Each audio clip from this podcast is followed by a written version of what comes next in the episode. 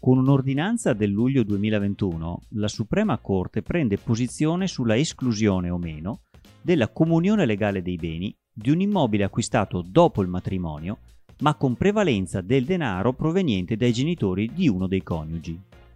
In primo grado, l'altro coniuge acquirente nel rivendicare la proprietà esclusiva del bene non vedrà accolte le proprie ragioni sul presupposto che l'immobile era stato acquistato per l'80% con denaro proveniente dai genitori e quindi frutto di una donazione indiretta, mentre soltanto il residuo, ossia il 20%, sarà pagato con il denaro della comunione. Il Tribunale concluderà per la proprietà personale del coniuge donatario per il 90% ed il residuo per la comproprietà. Il coniuge farà appello ed i giudici di secondo grado accoglieranno l'impugnazione dichiarando la proprietà esclusiva del bene, considerandolo bene personale. La Corte di Cassazione, con la sentenza sopra richiamata, invece ridarà ragione all'altro coniuge seguendo la tesi accolta in primo grado, premettendo che la dichiarazione del coniuge al riconoscimento di bene personale non impedisce di accertare che si tratti di bene ricadente nella comunione anche se ricorrono le eccezioni di cui all'articolo 179 del Codice civile, secondo il quale non costituiscono oggetto della comunione e sono beni personali del coniuge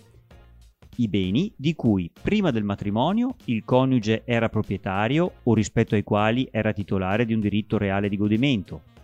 i beni acquisiti successivamente al matrimonio per effetto di donazione o successione, quando nell'atto di liberalità o nel testamento non è specificato che essi sono attribuiti alla comunione.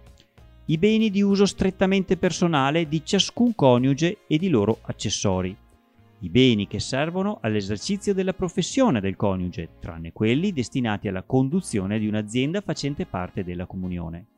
I beni ottenuti a titolo di risarcimento del danno, nonché la pensione attinente alla perdita parziale o totale della capacità lavorativa i beni acquisiti con il prezzo del trasferimento dei beni personali sopra elencati o col loro scambio, purché ciò sia espressamente dichiarato all'atto dell'acquisto.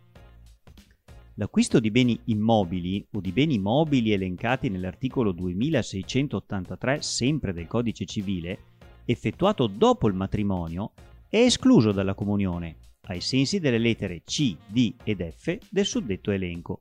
quando tale esclusione risulta all'atto di acquisto se di esso sia stato parte anche l'altro coniuge.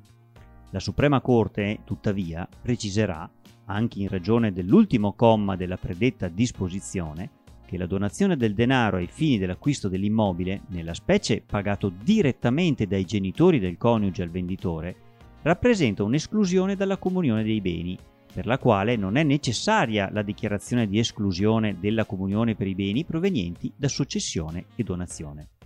Pertanto, il bene sarà da considerarsi personale solo per la parte imputabile alla donazione indiretta, mentre il residuo in comunione. E così si conclude la nostra breve pillola su questo interessantissimo argomento. Un dovuto ringraziamento va fatto all'avvocato Francesco Frigeri, nostro amico e collaboratore senza il quale la realizzazione di questo contenuto non sarebbe stata possibile. Sono Marco Casanova, cofondatore del team Casanova Valente. Seguici su YouTube e sui social.